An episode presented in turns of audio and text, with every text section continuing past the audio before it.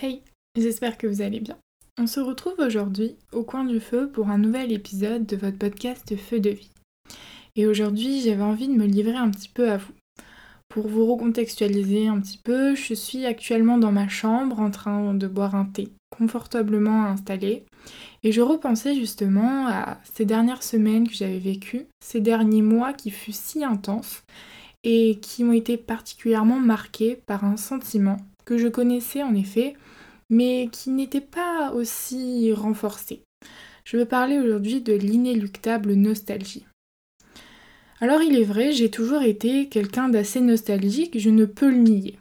Et ça, ça se confirme assez vite, puisque je vois que par exemple j'arrive à pleurer sans m'arrêter, parce que c'est la dernière fois que je vais faire du babysitting avec les petites que j'ai vues grandir toute l'année.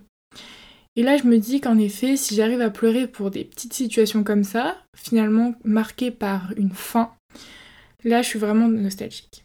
Et peut-être aussi légèrement sensible sur les bords, mais on en reparlera plus tard. Enfin, disons plutôt que j'ai toujours eu beaucoup de mal à admettre que certains moments de vie ne pourront jamais être revécus.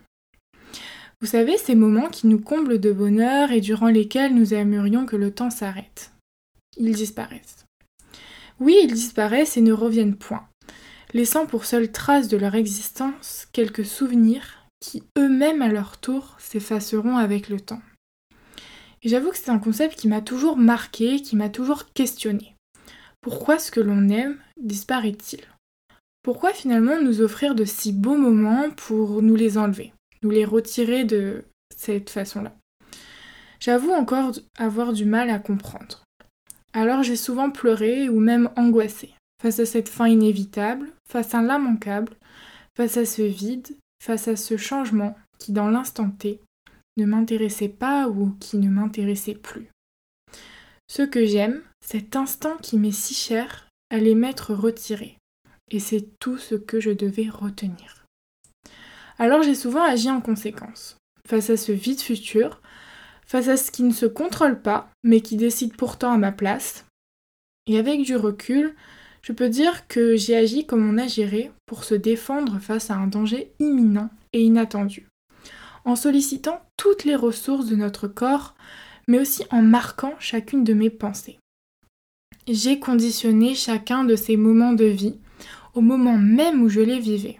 Enfin, ma voix intérieure les a conditionnés pour moi, sans mon accord me rappelant sans cesse dans l'instant T que ce que je vivais allait disparaître, que cela était éphémère, peut-être même qu'il ne s'agissait qu'un mirage.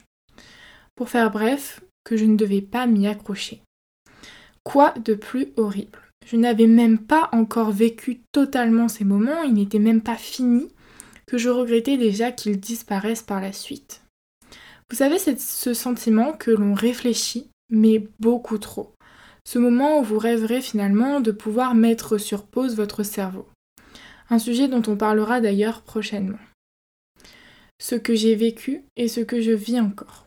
À moindre échelle, bien évidemment, mais je suis comme la plupart des personnes sur cette terre et j'ai peur. Peur de, prendre ces...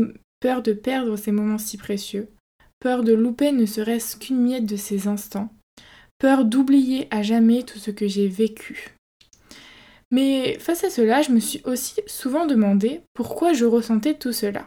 Car en réalité, c'était un sentiment qui ne correspondait pas totalement, puisque le changement ne m'a jamais dérangé, bien au contraire. Je suis passionnée, j'aime voir à quel point la vie évolue vite. Je suis toujours impressionnée d'observer à quel point en l'espace d'une semaine je peux grandir ou à quel point en l'espace d'une semaine je suis si différente. Et face à cela, et malgré le fait que je sache pertinemment que la suite de l'histoire allait être tout aussi belle, il m'est parfois difficile de vivre à 100% dans le présent. Mais j'y travaille. Et j'apprends aussi beaucoup de mes amis qui, eux, ont peut-être cette capacité-là de ne pas ressentir, ou du moins à plus basse échelle, ce sentiment de nostalgie. Et mes amis souvent me regardent presque désespérés et me disent en rigolant Ne sois pas triste que cela disparaisse, soit plutôt heureuse qu'elle soit arrivée. Et je trouve ça si vrai. C'est pour ça que je voulais vous le partager aujourd'hui. Pourquoi nous attardons-nous toujours sur le fait que les choses disparaissent, sur leur côté éphémère plutôt que d'être reconnaissant que ces situations se soient produites? Et cela peu importe la situation. Bien sûr que vous aurez sûrement plus de mal à être reconnaissant d'une situation qui vous a fait mal, qui vous a blessé, plutôt que d'une situation qui vous a rendu heureux, qui vous a comblé. Mais pourtant, tous deux vous ont fait évoluer. Oui, ces situations vous ont fait évoluer, ont fait évoluer la personne que vous êtes pour faire de vous une personne plus belle, plus forte, plus endurcie aussi peut-être. Et c'est à cette idée-là que je me raccroche et à laquelle vous devriez aussi peut-être vous raccrocher. Se répéter ces petites phrases au quotidien. Oui, ce que j'ai vécu m'a été bénéfique et je suis reconnaissante d'avoir pu vivre ces situations. Ou au contraire, oui, ce que j'ai vécu ne me correspondait pas.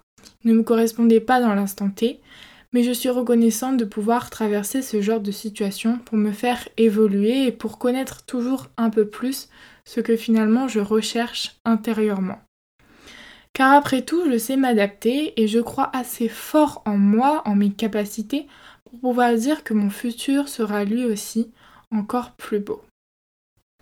Alors si un jour, comme moi, cette inéluctable nostalgie venait à vous traverser, tâchez de vous rappeler de vivre dans le présent, de déconnecter votre cerveau pour profiter totalement de cet instant, pour les graver dans votre mémoire éternelle et n'oubliez jamais que cela n'est qu'une belle étape dans votre vie et non pas la fin de celle-ci.